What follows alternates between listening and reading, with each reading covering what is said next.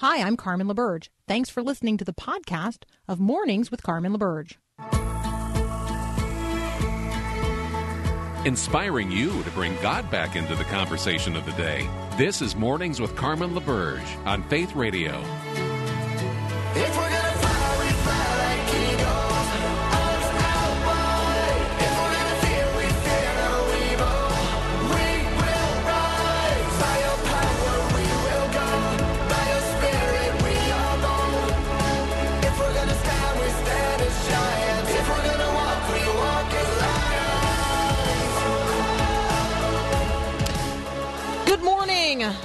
All right, so you may have heard this in the news at the top of the hour. You may have missed it. The Trump administration told China to close its diplomatic consulate in Houston, quote, to protect American intellectual property and Americans' private information. The State Department spokesperson um, uh, has now uh, been quoted as saying in the press.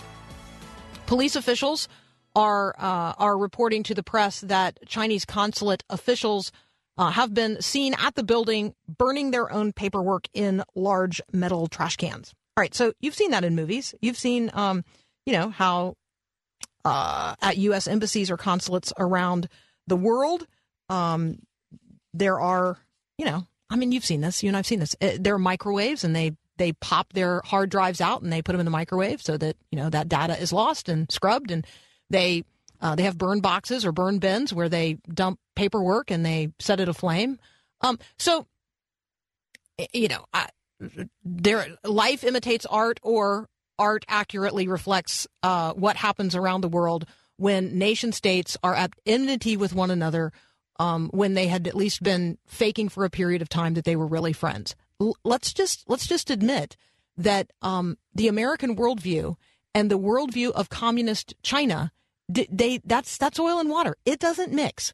So there has been for a fairly long period of time uh, the mutual advantage of uh, scratching one another's back in relationship to economic advancement.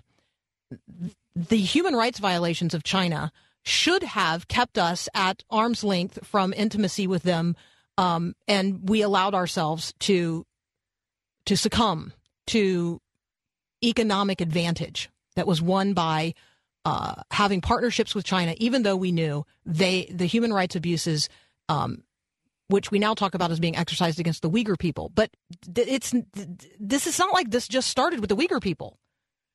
Um, and so, I guess what you should hear me say is if you um, if you cozy up with bad actors in order to gain some sort of economic advantage, you're going to find yourself at some point recognizing, oh, you know what, that person or that group or that company or that country, that's not really our friend. So, uh, so I, I lift this up because I don't think any of us should be surprised. Um, I think that this is just the first of um, of what are now likely to be many back and forth um, disentanglements with China. And we talked earlier in the week about China's growing affection for connections with and uh, and work alongside Russia and Iran. So there are global alignments and global realignments taking place. This is evidence of that. Uh, and so there you go. We need to find some new friends, and it probably needs to be based less on economics and more on a shared worldview and shared understanding of human dignity and shared uh, desire for um, all boats to rise, not just one. All right, so there you go. That's my uh, worldview opinion for the morning. Bill English is in the wings, waiting to talk with us about the U.S. economy, and not just the U.S. economy, but that uh, that home economics issue in your own house. So we are going to be talking economics next here on Mornings with Carmen.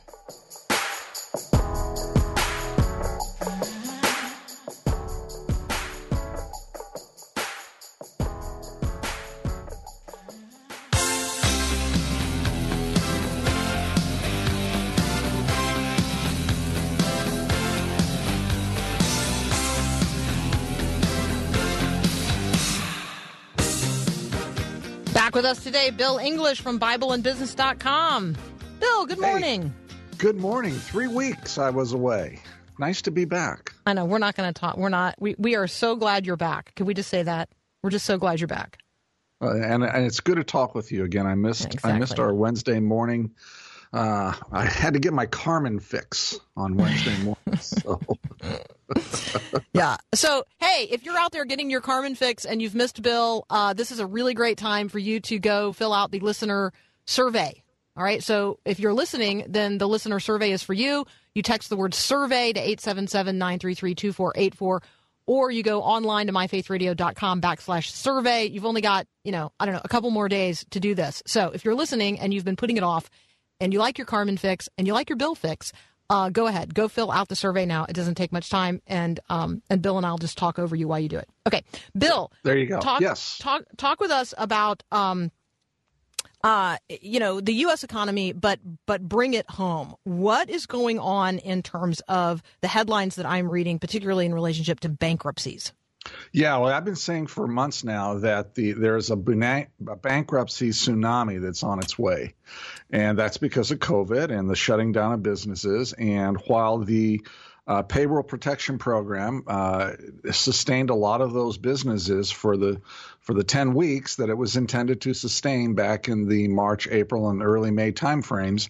The reality is that now those businesses are out of cash. The stimulus money isn't flowing anymore. And uh, the lawyers, Wall Street Journal, Financial Times, everybody else is saying, hey, you know what? Bankruptcies are really going to pick up in the August, September, and October timeframe. It's, it's just going to happen. It, it's predictable. These numbers are uh, that you sent me are pretty staggering. Um, yeah, they are. The U.S. Chamber of Commerce says 43% of all small businesses could close permanently in the next six months. I think there's a little hype in that, to be honest with you. Uh, but yet the U.S. Chamber tends not to be a hypish type of organization when they put out their um, uh, press releases.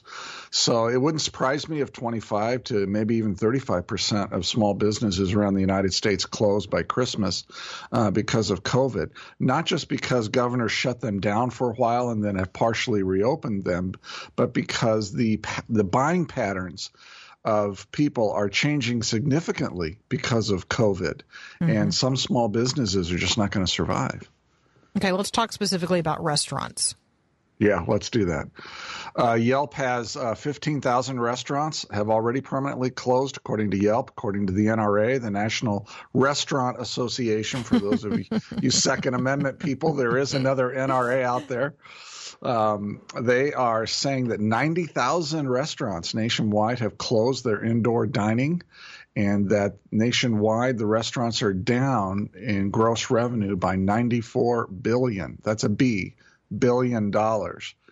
Uh, Congress is looking at a Restaurants Act uh, to dedicate 120 billion for independent bars and restaurants through the end of 2020. Don't know if that's going to pass, and it would not be applicable, I don't believe, to the chains like a, a P.F. Chang's or a McDonald's or somebody like that, a, a Perkins, for example. Uh, it probably wouldn't apply to them. So restaurants are hurting. And when we think about restaurants, um, you know, we're already thinking about people who are on the low end of of the wage spectrum, um, and certainly, you know, restaurants who uh, who are now doing drive through or curbside only. They don't need as many servers as they've needed before. Um, and what you're what you're telling me is that uh, lots of them who participated in the Paycheck Protection Program are saying that that money has been spent. Um, you're also telling me that that as renters, right, as as renters of property, they they were able to um, negotiate breaks with their landlords for a number of months, but those landlords are now at the place where, hey, you know what, we need to be paid. Exactly. Exactly. And by the way, there's a number of restaurants where the uh, the servers, at least, are not low end in their. Um, there, there there is a bit of a misconception that if you wait tables at a restaurant, you're not making a lot of money. I know a, I know a number of, of, of restaurants where their servers earn seventy, eighty, hundred thousand dollars a year. Now these are not McDonald's type restaurants. Yeah. but it, there's a lot of restaurants out there where they're doing quite well. But uh, who this who this restaurant thing is really hurting is both the landlords and the uh, farmers that produce the food for these local boutique restaurants. Uh, there's a lot of farms that that serve uh, independent restaurants that are within, say, you know, 50 to 100 miles of the farm.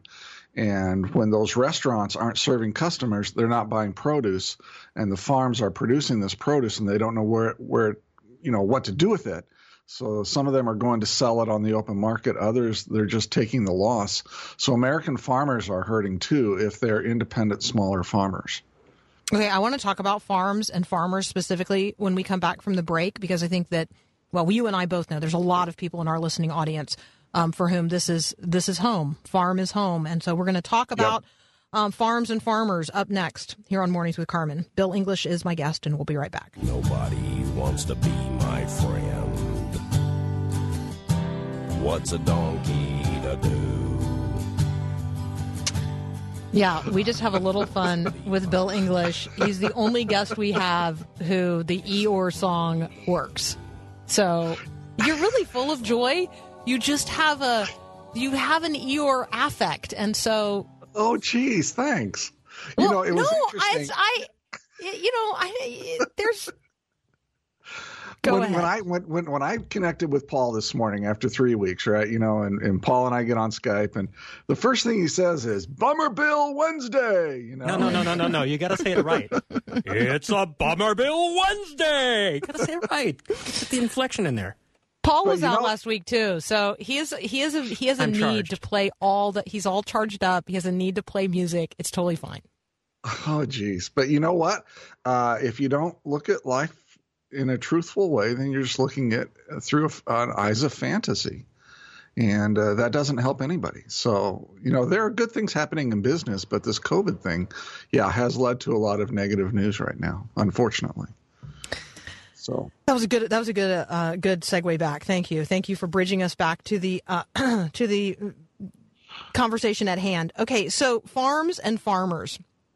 Yeah. Uh, I am. Uh, I am not a farmer. However, um, we do have a a garden, and let me just tell you that since my um, since my additional hands, garden hands, have been hiking in Colorado for a couple of weeks and have not been here picking cucumbers and tomatoes um, and collecting eggs and weeding and all of the wonderful things that they do day in and day out. Uh, I'm just going to tell you, it's it's just a it's a hot mess out there. So, um, talk with us about farming and the anticipation that's needed in terms of the market and the market demand. When the demand uh, goes away, um, what do farmers do, and how do they survive? You know, the farming is a really tough business. It's just a tough business because you have to anticipate customers' demand months in advance before you plant. You know, at the time you're planting, say, a, a 30 or 40 acre field, you're anticipating a certain demand four or five months from now, and that that demand will be there to buy your product that you're growing. Okay, and I'm I'm using uh, crop farming here in particular. I think there's more stable demand for uh, things like uh, meat, whether it's pork or or beef or whatever it is, and so but they have to they have to anticipate that demand in advance. Well, COVID has upset that apple cart right? No pun intended.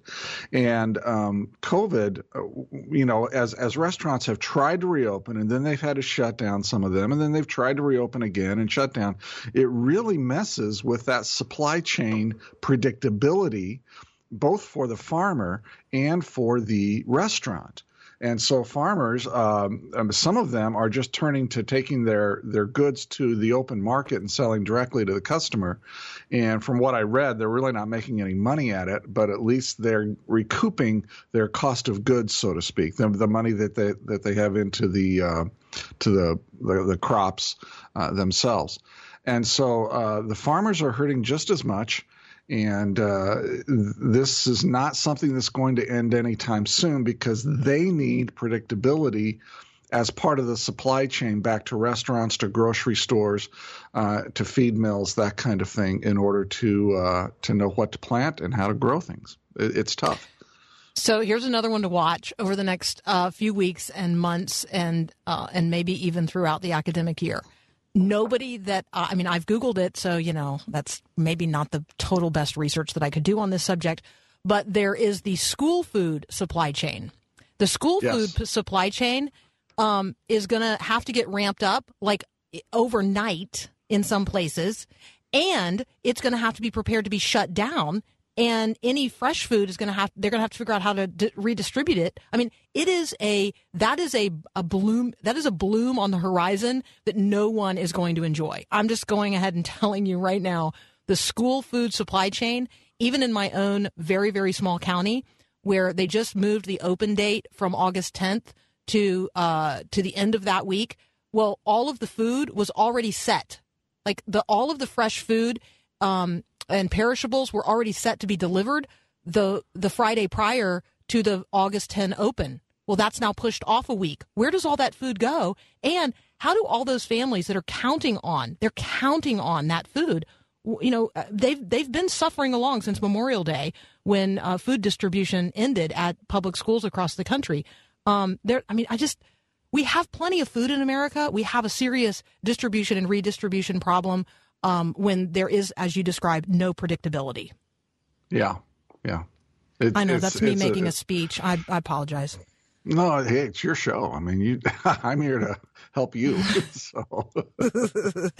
oh gosh, Bill's you know, here to uh, help me. I just everyone should just take note of that for just a moment. Bill, Bill is here to help Paul, me. That's hey Paul, grab that audio. We need that audio. Sometime. Okay, it's marked. Uh, Oh, uh, you know, by the way, individually though, uh, 25 million Americans are set to lose their $600 a week bump in the federal mm. unemployment benefits at the end of July. Uh, that's been costing America 15 billion a week. Uh, 34% have found that being on unemployment, they made more money on unemployment with the $600 bump than what they were making at work. I think that has contributed to the 11.1% unemployment rate that we have. I think in August you're going to find that people who no longer ha- are just getting they're getting their 350, not their 950 a week. I think what's going to happen is that a lot, number of them are going to flood back into the uh, employment market. The unemployment rate will come down. Trump will take credit as all presidents do, and uh, and it might propel our economy forward. But the basic piece of the COVID, that effect is still going to be with us, and uh, that's going to be with us at least through the end of the year, if not into Q1 or Q2 of next year. Yeah, and that going back to work for a lot of people is also in no small measure dependent on kids going back to school. Uh, you know, yeah. there's a lot of parents yeah. who can't they can't go back to work if their kids don't go back to school. At That's least one of them. True. At least one of them can't. So uh, yeah, I mean, it's and in single parent households, it's just there's just so many layers to the challenge that people are facing, and so um, it's it's of prayer concern for all of us. It's also of concern to us just in terms of the spirit in which we approach the conversations. Um, one of the things that I uh, that I appreciate about you, Bill, is that you try to get us to be others focused, not just focused on ourselves. I appreciated this quote that you sent me from Bruce Waltke. The righteous are willing to disadvantage themselves to advantage the community. The wicked are willing to disadvantage the community to advantage themselves. Um, yeah. Why don't you give us give us some give us some positive uh, ideas for how we can help our neighbor this week? You know, look, if there's 11% unemployment, that means there's 89% employment, right? Mm. And there's a number of people who are currently employed and their incomes have not been interrupted. This is a great time for the people of God to look up. You know, when, when Christ said, you know, raise your eyes, look up and see that the fields are white already for harvest, you know, that, that, that idea of looking up and noticing people around you who are in need and being willing to be an instrument of the Holy Spirit to meet their need or help meet their need is something that is ripe for us right now. And so I, I think the big listener takeaway for today is that if you have some means, even if it's only a few hundred dollars, be willing to part with it to give it to somebody who is in need. And you will be disadvantaging yourself to advantage the other person. That's what the righteous do. And I think Bruce Waltke hit the nail on the head with that quote. Yeah, I just love that. Thanks for bringing us that today. That's Bill English. Oh, you can welcome. find him at BibleandBusiness.com. We'll uh, we'll talk to you next week. Thanks, Bill. All right, looking forward to it. Take care. We'll, we'll be right back.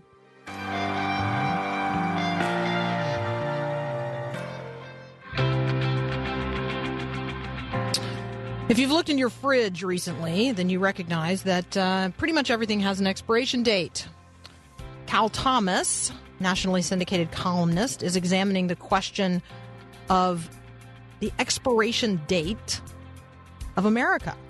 That's right. He's predicting America's fall from power and he proposes solutions before it's too late. The book is America's Expiration Date.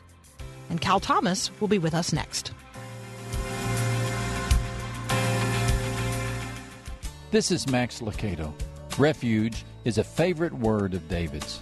You'll count as many as 40 plus appearances in some Bible versions. But never did David use the word more poignantly than in Psalm 57. The introduction to the passage explains its background. A song of David when he fled from Saul into the cave. Lost in shadows and thought, he has nowhere to turn. Go home, he endangers his family. To the tabernacle, he imperils the priests. Saul will kill him. Here he sits, all alone. But then he remembers he's not. And from the recesses of the cave, a sweet voice floats. Be merciful to me, O God, for my soul trusts in you. And in the shadow of your wings, I make my refuge. Make God your refuge. Let him be the foundation on which you stand. This is Max Lucado.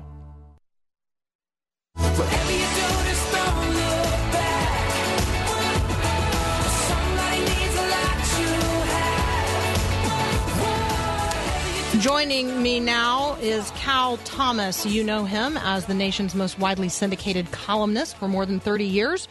He's joining me today to talk about his latest book, America's Expiration Date. Cal, welcome to Mornings with Carmen. Thank you, Carmen. Nice to be with you.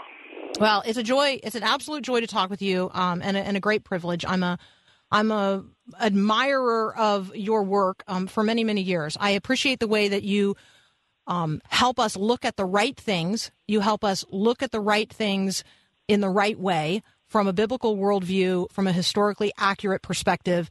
And you're not just descriptive, you're also prescriptive. You help us know what to do differently today and tomorrow in order that the things that we don't like that we see today might be different in the future. So I just want to I want to thank you for the way in which you address the concerns of the culture. Well, thank you very much, Carmen. Uh, I'd like to hire you as my agent.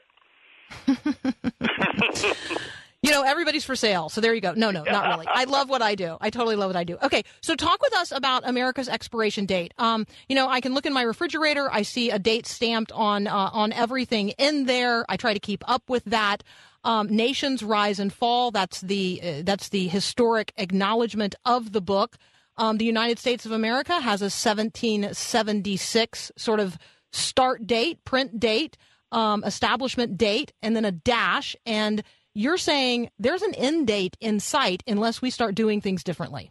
Well, I'm not a prophet, and I don't uh, walk around with a sandwich board and a long beard and that old cartoon that says the end is near. But you're right. If you look at uh, these empires and superpowers, as I do uh, in the book, uh, they all follow the same pattern toward decline and destru- destruction. The one thing that never changes, Carmen, is human nature. You can change modes of transportation from horses and carts to airplanes, trains, and automobiles. You can change uh, hairstyles and clothes, but you can't change human nature.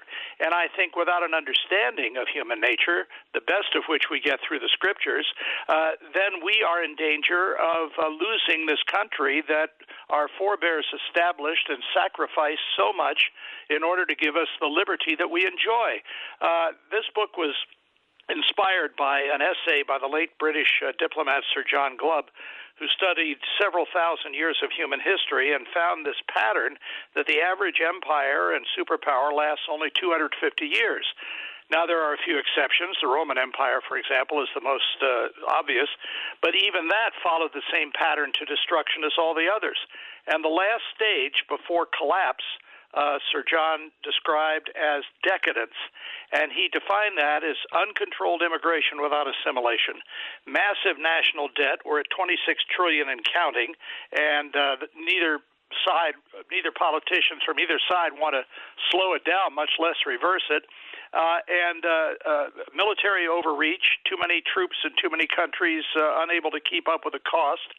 And I just fear that we're on that same path right now. And most especially, we need a moral and spiritual revival.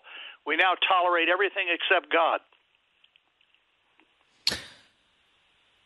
So I have I have a hundred directions that that we could go. Let's um let's do this. You offer this incredible diagnosis, and I'm feeling like the things that you are saying in your book, I'm also hearing from guys like Os Guinness and um, and Ross Douthat. I'm I'm hearing what you are saying. Um, I guess I'm concerned, Cal, that not enough people are not only hearing what you're saying, but then having heard the diagnosis um, and the prognosis, actually then taking the substantive steps necessary, uh, not just to survive, right? I mean, survival would be one thing, but to actually then thrive. Yes, well, I think one of the uh, things that each of us can do, I remember something uh, Barbara Bush said uh, years ago uh, our success as a nation, your success as a family, depends less on what happens in the White House and more on what happens in your house. I think we have to reclaim the next generation, and that's going to require us to put our children in schools, whether it be primary, secondary, or especially universities that don't undermine the faith, the history, the values uh, of their parents. Uh, this is so obvious to me. We don't send our troops to enemy uh, nations or to ISIS to be trained. We train them here at home with our own ideology and with our own weapons. But we willingly send our children into these re education camps that dissect their faith and they come back uh, as intellectual and moral zombies that their parents don't even represent. So we're we're two generations away now. Uh, our kids have been our kids and grandchildren have been propagandized by these uh, institutions, and we got to get them out and don't send them there in the first place. So that's one way. The other thing is neither party is going to save us. Now, we all have our preferences for president and Congress, but that's not the problem the the problems are not economic and political, although there are problems along those lines. The problem is moral and spiritual. And you know, Paul writes in Romans eight that God has built futility futility into his creation in hope that the creation will turn to him. Now, who has faith in any political party or in the political system to rescue us from our collective uh, difficulties and problems? I certainly don't. And I was born in Washington, D.C., and I've lived there most of my life and I've observed this uh, up close and from afar. And I don't have any faith in politicians. I think God is bringing us to the end to say, okay, choose this day whom you will serve. There's a crossroads. You better take the right road or you're done. I'm talking with Cal Thomas. You know him as uh, just a prolific syndicated columnist. Uh, he's also written many books, the latest of which is America's Expiration Date we're talking about um, how nations rise and, well, in particular, how they fall. What happens when you come to uh, the end of a national story and what you might be able to do before you come to that end in terms of a, a reversal, um, a redemption, uh, a redemptive narrative. That's what we're looking for here. We are talking about moral and spiritual revival. And yes, a part of that would then be political revival. Um, Cal, let's start let's make a few of those parallels that you make in the book you talk about these once great empires that now no longer exist only you know only in the dustbin of history um, tell us what some of the constants are across time well I, I do think you know there's so many warnings i mean in scripture Moses warned what happens to a people who forget God. Jesus warned about it. Uh, Paul warned about it. I mean, if you look into even American history and uh, contemporary history, uh, Abraham Lincoln said uh, the major cause of the Civil War was that we forgot God. Uh, we forgot that hand that graciously preserved us and vainly imagined in the deceitfulness of our own hearts that all of these blessings were produced by some superior wisdom of our own. Alexander Solzhenitsyn, who was as much of a modern prophet as, as there ever was, came and spoke at Harvard about the decline and decadence of the West. Harvard hated it. The New York Times uh, railed against him for making such a speech. But it's true. I mean, if you forget God, you forget everything. You forget the purpose for living. Everybody has to have a transcendent reason for living beyond getting up in the morning, going to work, making money, buying stuff. What kind of a life is that? I mean, it's only three score and ten average a little more for some of us, a little less for others. But uh, we have no focus on eternity anymore. For the Christian community, there's so many biblical illiterates out there. If you look at some of the surveys by Barna and others, there are people who believe, who go to church every Sunday, who think that uh, God helps those who help themselves, is in the Bible. Uh, there are people who, who, who just have, don't don't want to engage uh, the culture with the truth that is Scripture and the redemptive power of Jesus Christ, who didn't come to establish a religion, but came to reestablish a broken religion, a broken relationship. And I think that's the uh, that's that's the thing that we've turned away from. In our, you know, C.S. Lewis warned against prosperity. Prosperity is uh, leads to contentment, and contentment leads to uh, uh, a loss of uh, a sense of a need of God in our lives. So I think we're at the point as they were in 1857, our last major revival, uh, where all you know we need to gather together and pray to honor God, not to honor ourselves not to hope the stock market goes up, to confess our national sins and our individual sins, and to ask God to send a revival. I believe we're at the stage that that is the only thing that can save us. You look at the riots in the streets, the anarchists, the seditionists. Uh, this is something that is is indicative of where we are morally and spiritually in this country, in my view. Cal Thomas and I are going to continue this conversation in just a moment. I do want to tell you I have copies of the book available if you are interested in entering uh, the drawing for one of the copies that we have here in studio of America's expiration date. Just text the word book to 877 933 2484. Text the word book to 877 933 2484. Cal and I will be right back.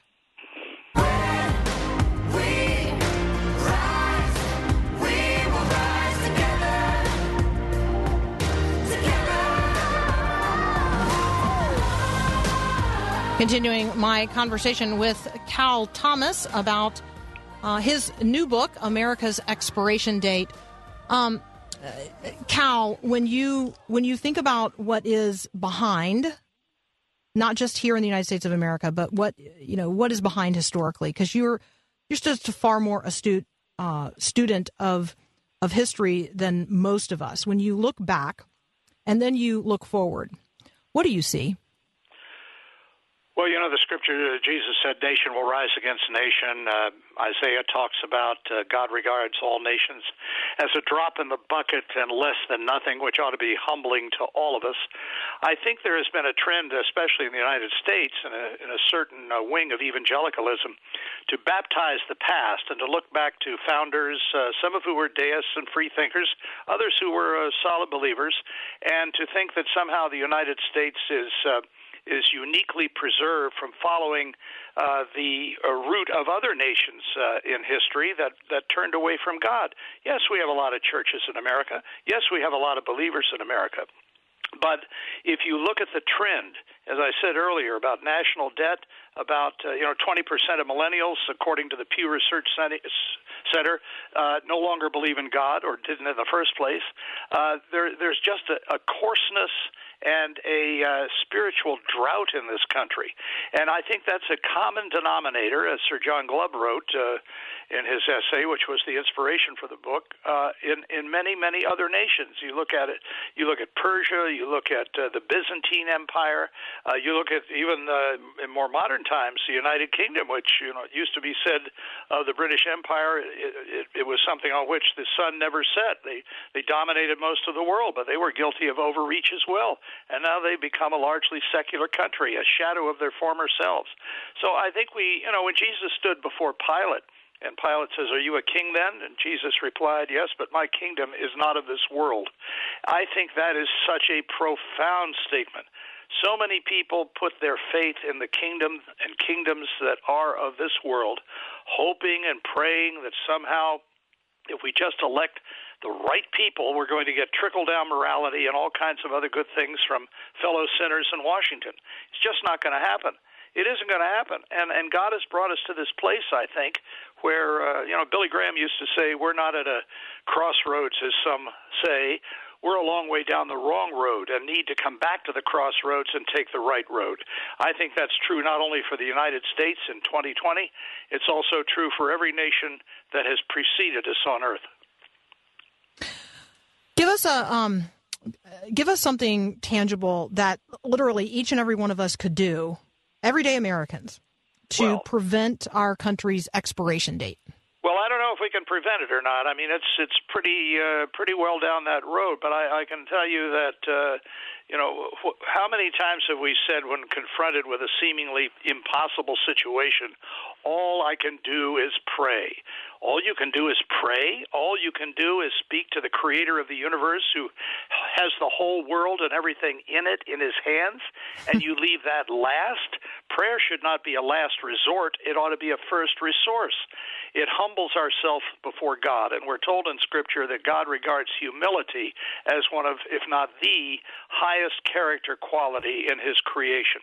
When you humble yourself before God, when you empty yourself of yourself, when you call upon His name, when you seek revival for his glory and not your own and not your own benefit. You know, Solomon asked for wisdom, and God said, because you asked for wisdom and you didn't ask for great wealth, long life, or the destruction of your enemies, I'm going to give you wisdom like no one has ever had before and no one ever will have, and I'll also give you a long life and riches. That's the priority. And when we glorify God, and then we, we put our children and grandchildren in in the kinds of schools and, and surroundings that teach them of the love of God and that integrate the truth of Scripture with science and all of these other disciplines, then we produce a well rounded child who is able to take on and face the decaying culture of the world. Um, I don't know how much longer America is going to last. You know, in, on July 4th, 2026, we'll be 250 years old. The average length, Sir John Glubb wrote, of uh, most uh, superpowers and nations. I don't know if we'll be destroyed by that date, but I know if we're not uh, interested in turning this uh, direction in which we're headed around, we're going to be a lot closer to it. July 4th, 2026 uh, doesn't sound that far away. Uh, I mean, it just doesn't. Six years. All right. So, uh, Cal, when you, yeah, when you think about six years, um, you know, there's just a lot of people who, um, they're not even sure they can think six months out right now. Um, life is uh, complex. Everything is controversial. Um, it seems like every direction we look, there are just there are just problems on every front. I I see a lot of people just isolating, not just you know isolating because of the coronavirus, but literally they're they're just disengaging in every way. Could you invite a re-engagement by my Christian brothers and sisters um, who are listening right now? A re-engagement um, in order that this prescription might not just be um, pushing off, but potentially inviting real moral and spiritual revival in the United States of America? Well, look, uh, God has a will and He also has a way. And if we think that uh, the political system or confronting unbelievers, you know, the natural man doesn't understand the things of the Spirit. If you're a believer and you go out and you try to tell a pagan, we shouldn't have abortion. God decided uh, that marriage ought to be between a man and a woman, woman, uh, and and you argue about transgenderism and all of these other things.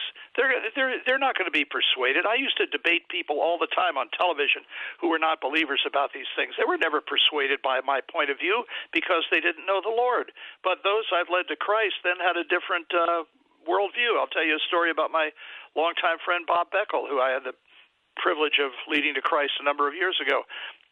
He um, he was a pro-choicer on abortion, a number of other things, and he used to do fundraisers every year for uh, Kate Michelman and the and, and NARAL, uh, National Abortion Rights uh, Action League. And after he came to Christ, he um, he uh, she called him and said, "What are you going to do for us this year, Bob?" And he said, "I can't do it anymore, Kate." And she said, "Why not? Did Cal get to you?" And he hmm. said, "No, no, Jesus did." You see, that makes the difference. And that's the only difference. I've never argued anyone to accept my point of view on the economy, on uh, social issues, or anything else. But those I've led to Christ and others who I've seen born again, then are transformed by the renewing of their minds. So the biggest and most powerful thing we can do is be more effective witnesses for Jesus by following his instructions to love your enemies, pray for those who persecute you, care for widows and orphans, visit those in prison, uh, clothe the naked, feed the hungry. Now, how many you know how many pagans see this when they consider what it means to be a follower of Jesus. And then the education thing I mentioned earlier. You know, we've got to get our kids out of these re-education camps uh, that teach them they evolved from slime and uh, and their nearest relative is down at the zoo, and that's why they like bananas on their cereal. Uh, that's just not going to cut it for for followers of Christ. And all the excuses about, well, you know, the this is a private school or the homeschool. There's no football program. Well, there's nothing in Scripture about sports other than running the race, you know, that Paul uses as an analogy. So there's plenty we can do, but most of all, you know, God's strength is made perfect in weakness. Small things, widow's mite, and all of that. Focus on Him. I love it. All right, prayer, evangelism unto conversion, discipleship, including education, leading to moral and spiritual revival and the thriving uh, of of the nation in which we live, bringing the kingdom, the principles of the King and the kingdom to bear amidst the kingdoms of this world. Uh, that is that is Cal Thomas's uh, prescription, really, for uh, dealing with America's looming expiration date. Thank you so much for joining us today on Mornings with Carmen. If you're interested in entering a drawing for the book, text the word book to 877 933 2484. Cal Thomas, thank you so much. Thanks, Carmen. We'll see you guys tomorrow. Thanks for listening to this podcast of Mornings with Carmen LaBerge from Faith Radio. If you haven't, you can subscribe to automatically receive the podcast through iTunes or the Google Play Music app. That way, you never miss an episode. It's also available anytime at myfaithradio.com.